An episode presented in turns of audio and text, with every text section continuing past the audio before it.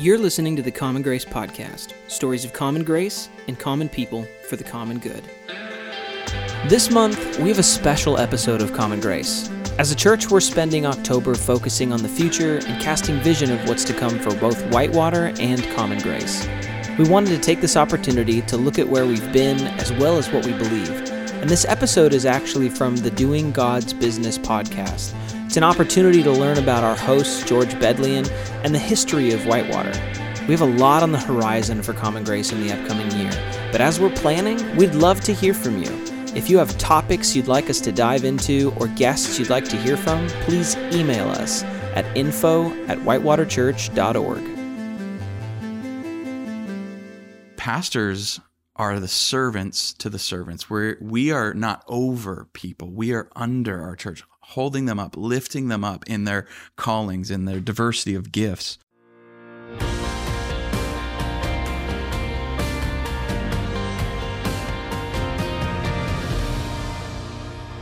name is uh, Doctor Paul Stevens, and I'm the co-host of the Doing God's Business podcast. This podcast is about integrating faith and work. Our vision is to equip and empower Christians, people of faith, to live out their kingdom calling in the world from Monday to Sunday.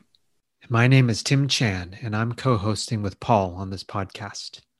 Our guest today is George Bedlion the third, who is the lead pastor at Whitewater Church in Northwest Washington. The reason we interviewed George is to understand how he, as a pastor, supports the people in his church to live out their callings in the world. Our conversation is divided into two podcast episodes. In this episode, George shares the story of starting Whitewater Church, how they reached out to their local neighborhood, and what his church's vision is for supporting their people from Monday to Saturday. Here's our interview. George, it's uh, really great to have this time with you today. I, I would really appreciate hearing just a bit of your story, how you came to be pastor at Whitewater Church.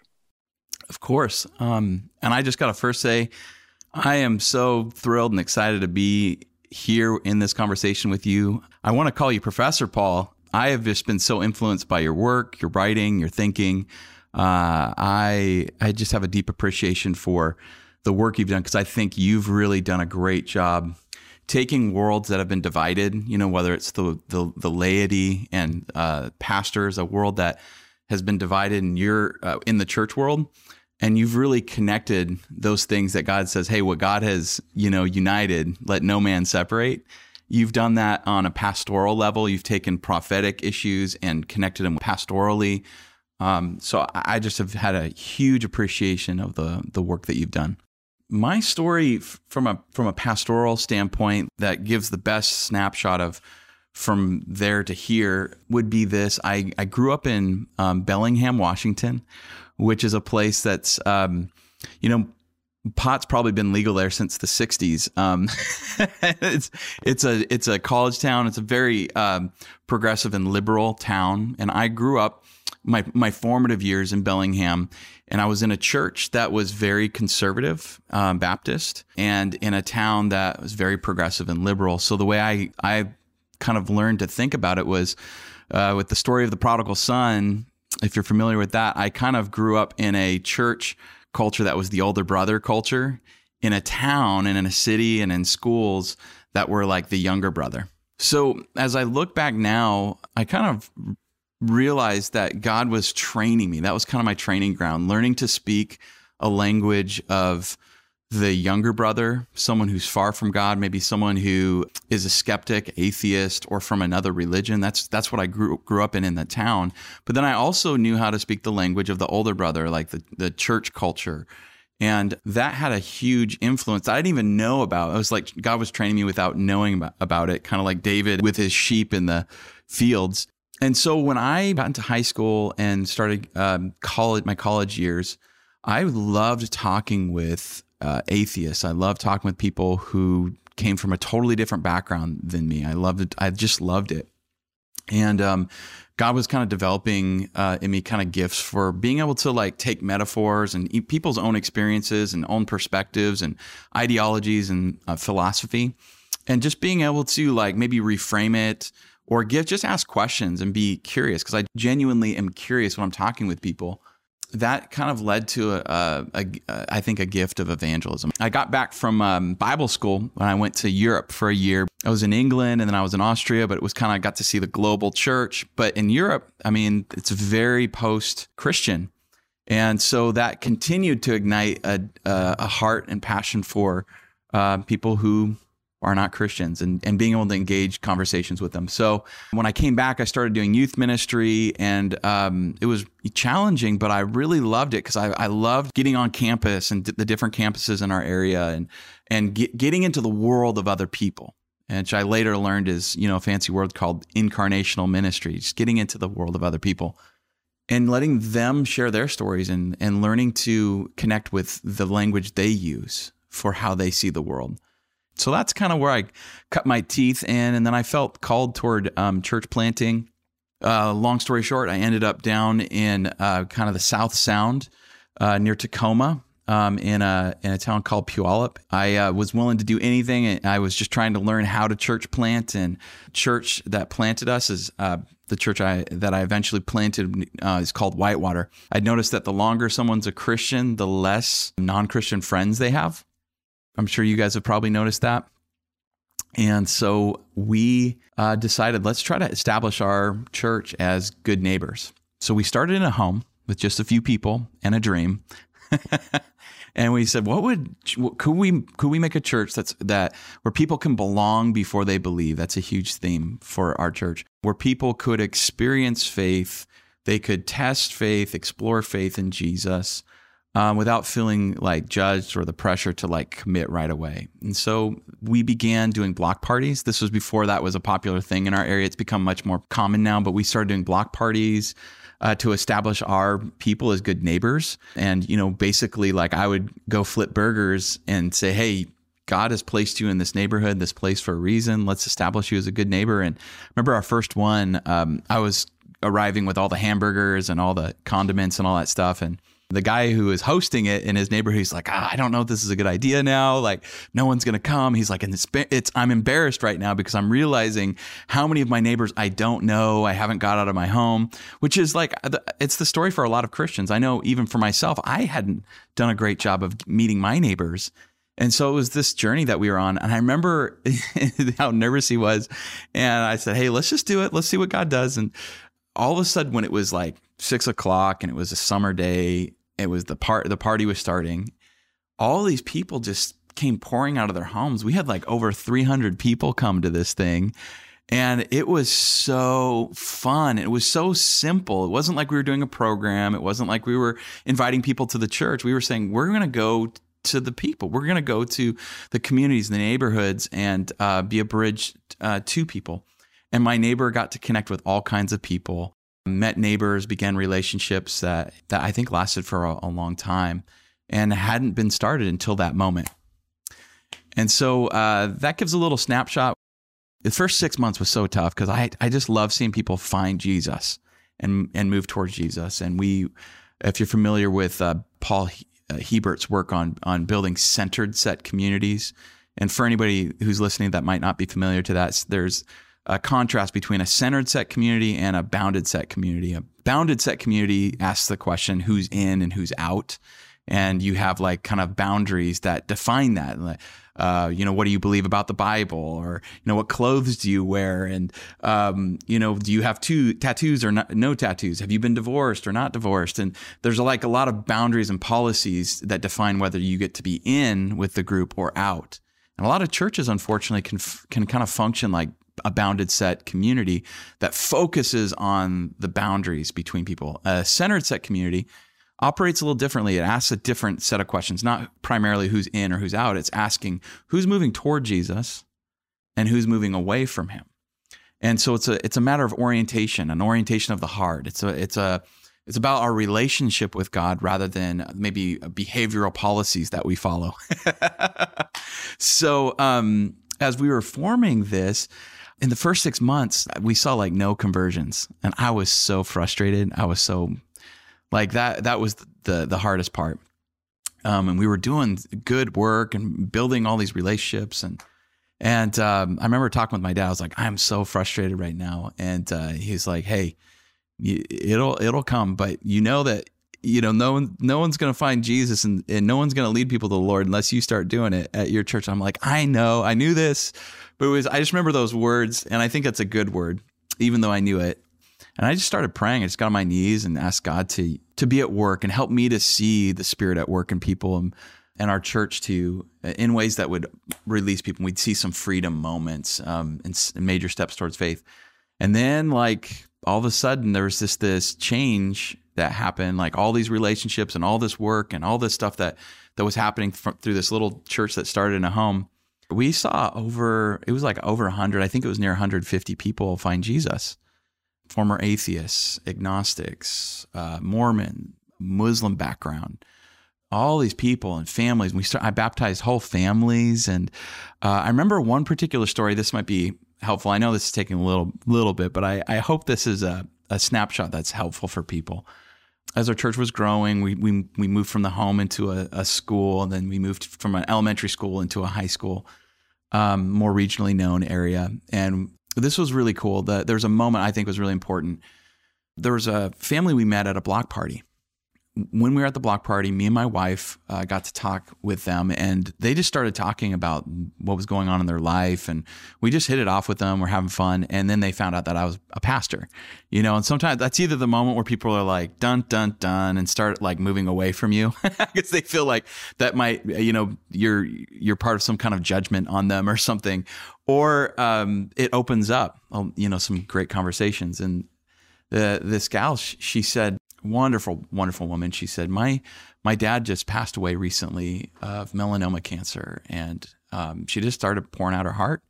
She ended up asking me and Sarah to pray for her. And she was not a Christian. Her husband was definitely not a Christian, didn't like Christianity, had been hurt uh, in Mormonism as his background, and, and didn't like organized religion.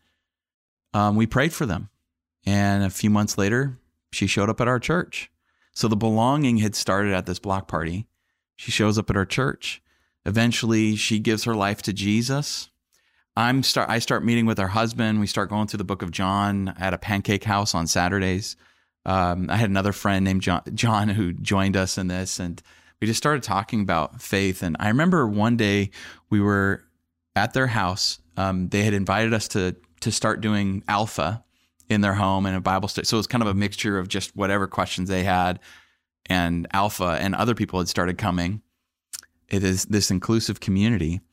And all of a sudden we're in the kitchen afterward. It's always in those like moments that it's kind of like more informal and you're just hanging out that you you kind of sometimes have the biggest breakthroughs. And her husband has been has been going to our church for a while. And I knew that he was getting more and more serious because when he started coming, like if the Dolphin, the Dolphins, the football team, Miami football team were playing, he wasn't at church with his wife.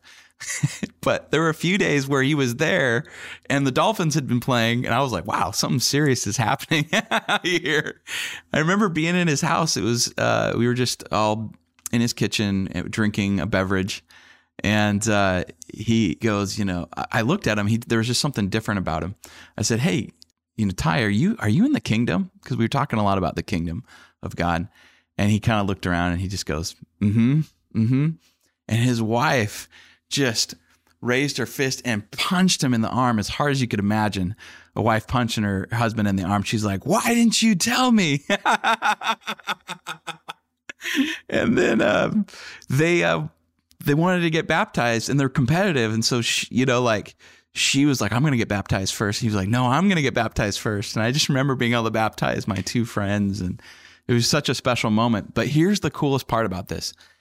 Samantha came up to me after church one time and they both given their lives to Jesus and they're both kind of having that reorientation of life and heart happening. And that she goes, hey, I want you to know I, I did it. And I said, and you did what? She's like, I was a missionary like you were always talking about. I was like, well, how so? She's like, well, I shared my spiritual journey with a friend and um, and uh, over over uh, Facebook, and we started talking over the phone, and I, I I began talking with her about Jesus, and I think she's ready for that. And I was like, that's amazing. She's like, yeah, and then I have another friend who's going through real hardship. Would you come and talk with him? Uh, me and Ty love love this friend, and he's going through a terrible time. And would you do what you did with us? Would you lead him to Christ? I remember there was an important moment because I was like, yeah. And right before I said yes, I said, actually, I think you guys can do this. How about I come with you and I'll help you do it? Because, you know, like there's such a temptation to want to be the guy or be the person that is leading people and gets to say, hey, you know, I led people to Christ. But but we don't, I didn't want to just be the sage on the stage. I wanted to to learn how to be that guide on the side to help people lead others to Christ. We wanted to see disciples making disciples, not just George, the pastor, um, making disciples. So I remember we met with this guy. Um, we started talking about his story. His story connected to a, a passage of scripture I thought was really good. So uh, I just got the passage of scripture. That was like the biggest point of help I could provide because they didn't know the Bible very well. Uh, my friend Ty knew the book of John. Um, that was it.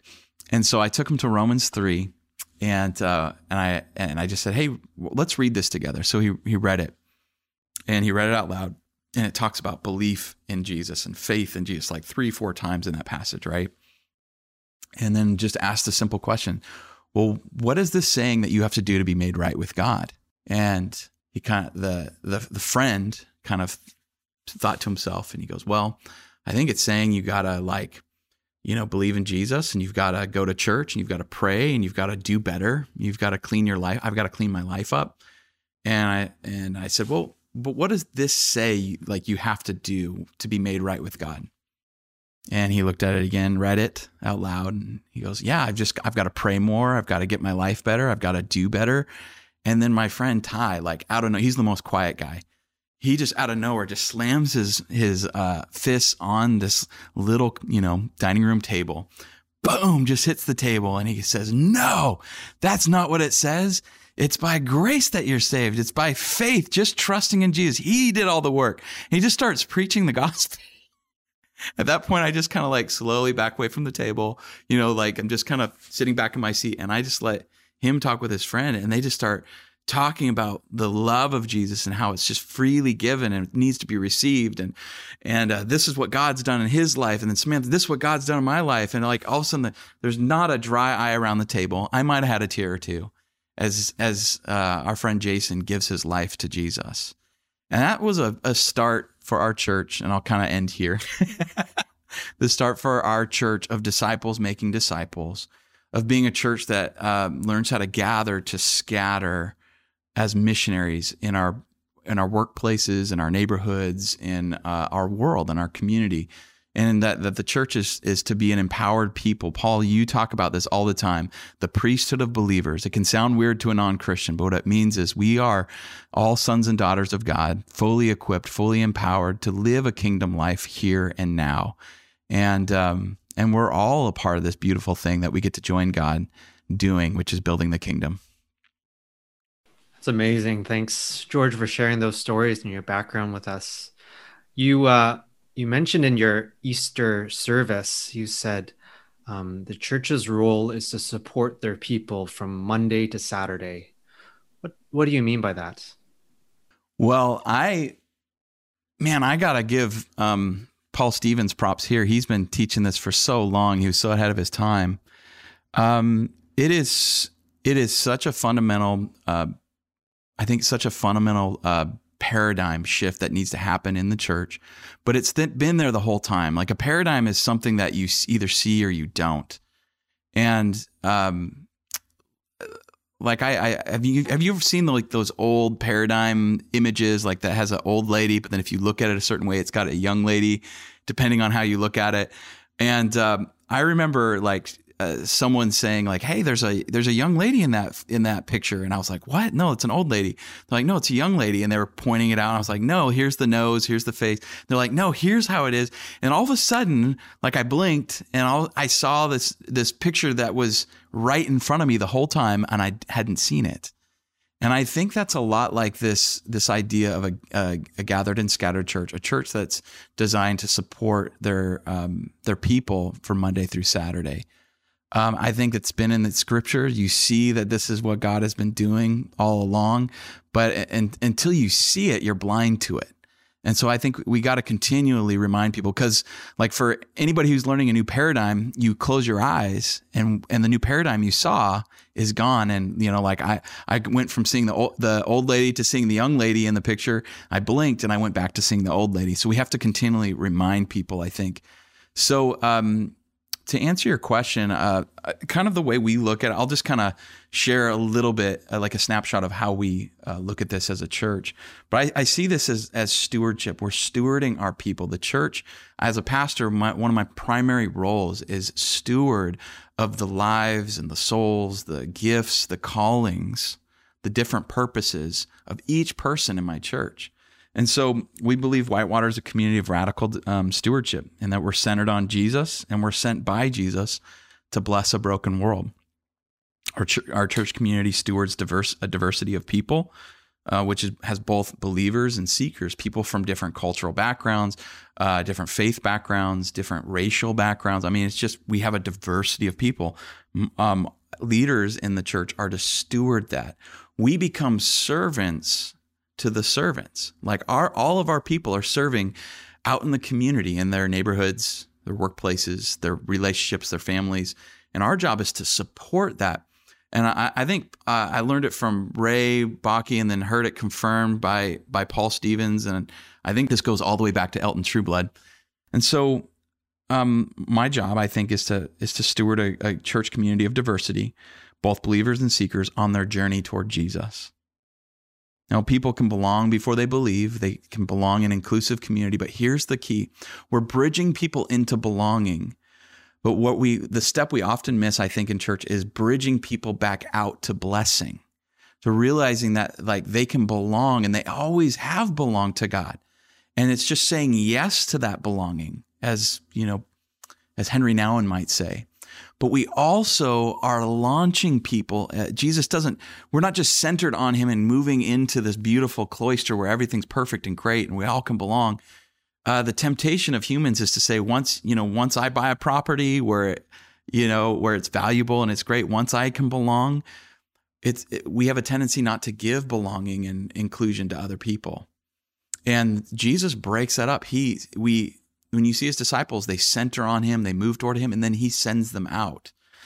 Um, and so for, for me, what that looks like is, um, is this.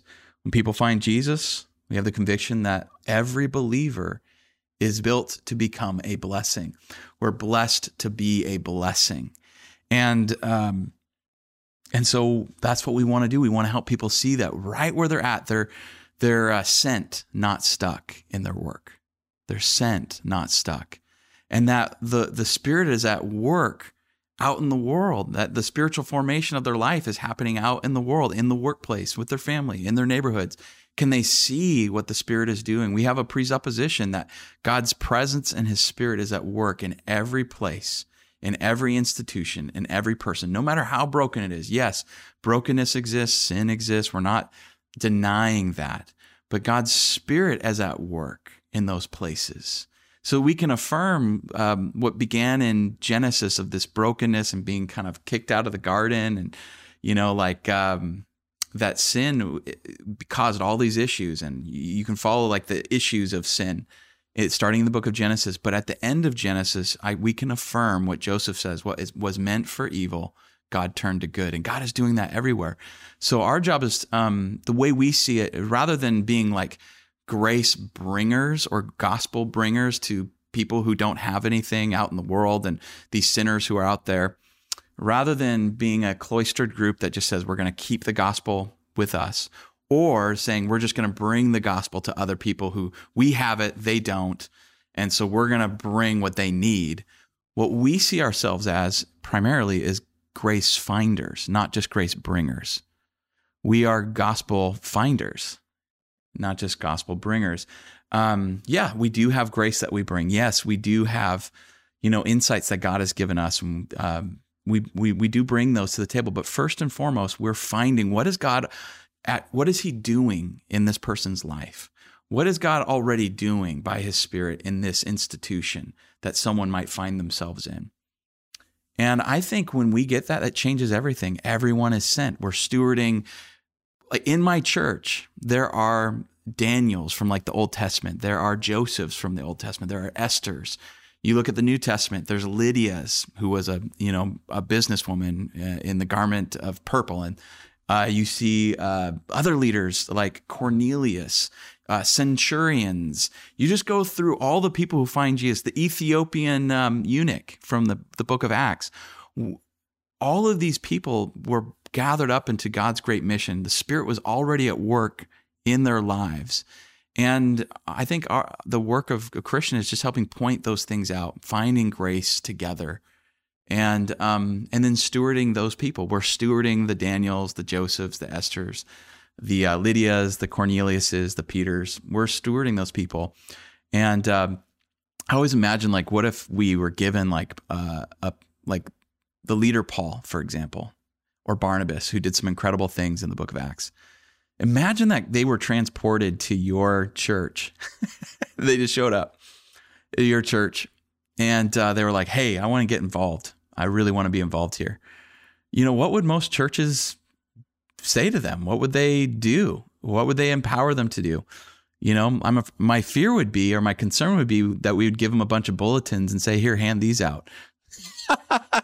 Imagine that, you know, but um, but if we saw... If we saw the latent power within the church, the way you think about it, the church is a reservoir that God wants to release as rivers of blessing into the community. And in fact, already has released them. It's awakening them to that reality, awakening them to find the grace of God where they're at work, where, and where they play, where they uh, do family, where they live.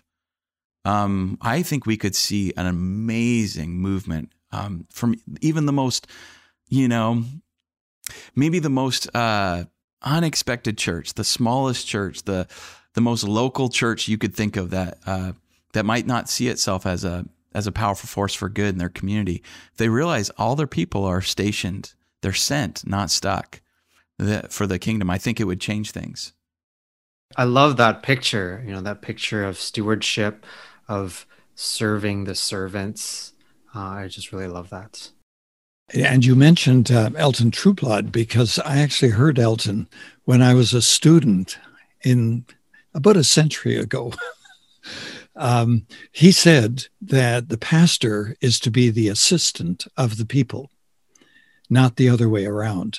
And I think one of the real problems is that the pastors often get the people to assist them in their ministry rather than the pastor assisting the people Uh, in their ministry. And the other thing that Elton Trueblood said was, churchgoer is a vulgar, ignorant term, should never be used. You can't go to church. You are the church wherever you go. And so you talked about stewarding people. Uh, and I just think that's beautiful.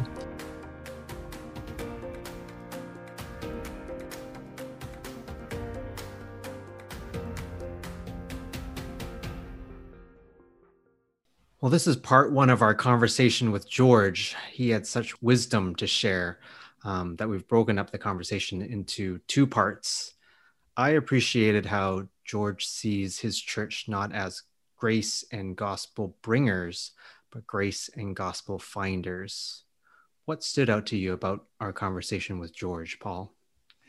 Well, I, I think, first of all, I think he was so enthusiastic about Um, God's people, and God's people both in the gathered life and also in the dispersed life, but mainly in the dispersed life.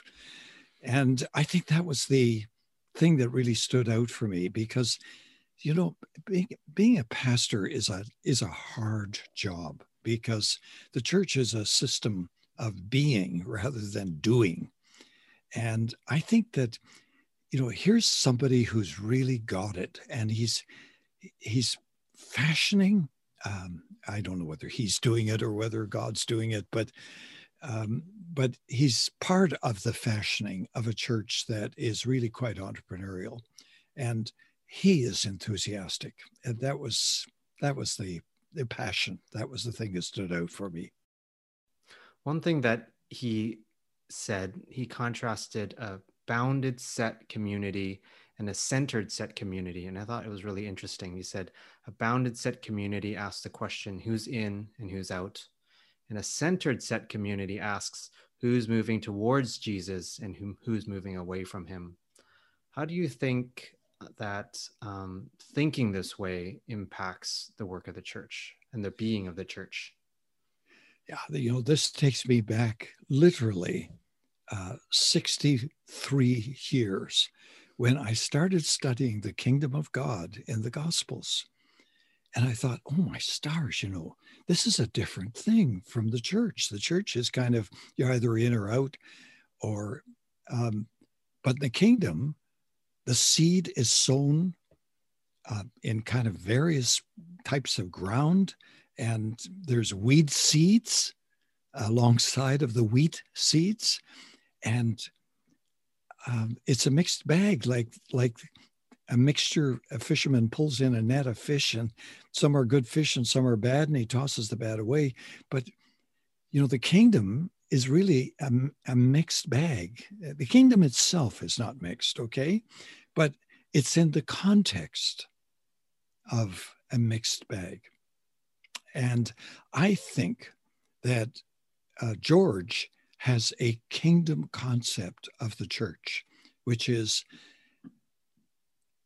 it's really what Jesus did in the Gospels. He only three times spoke about the church, and uh, one hundred and I think it's around forty times he spoke about the kingdom of God. I mean, his primary concern, his agenda, was to inaugurate, embody uh, the kingdom of God. And I think in the Gospels, uh, you have this idea that Uh, you can be as close to Jesus as you want to be. You can be in the crowd and, you know, feel some touch and, and so on. Or you can be in the seventy and be engaged in a kind of short-term mission. Or you can be in the twelve um, and really associate with him closely as apprentices. And then you could be in the three, Peter, James, and John, who were really very close to Jesus. And uh, I've always thought, you know,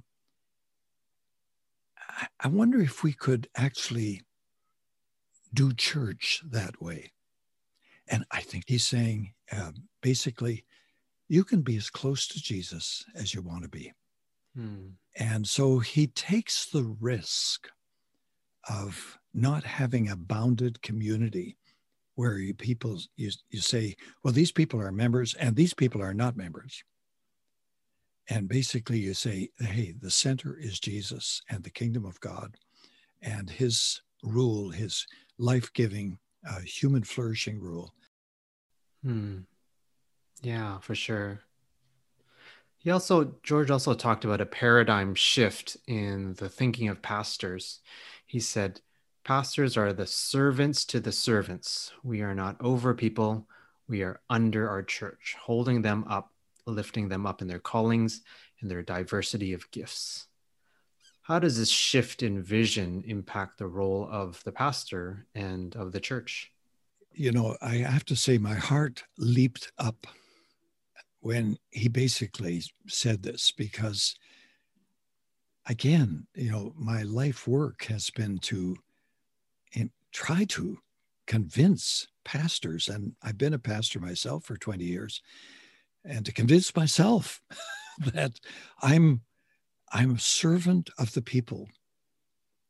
Uh, Martin Luther called the pastor a servant of the priests, and the priests are the people.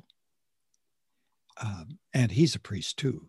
So I just think it's transformative if you evaluate and focus and prioritize Uh, a pastor's ministry, not on the basis of how good a preacher he is or she is, or how good an administrator she is, or what kind of worship leader this person really is. But rather, are they deporting themselves in such a way that they are serving the people in the empowerment of their gifts for their ministry, not the pastor's ministry. And, you know, a lot of pastors say, well, I'm, I'm, you know, helping the laity. And by that, they're actually training them to do pastoral work. They're training them to do the work of the church. Um, and that's not a bad thing, but it's not enough, because everyone has their own ministry.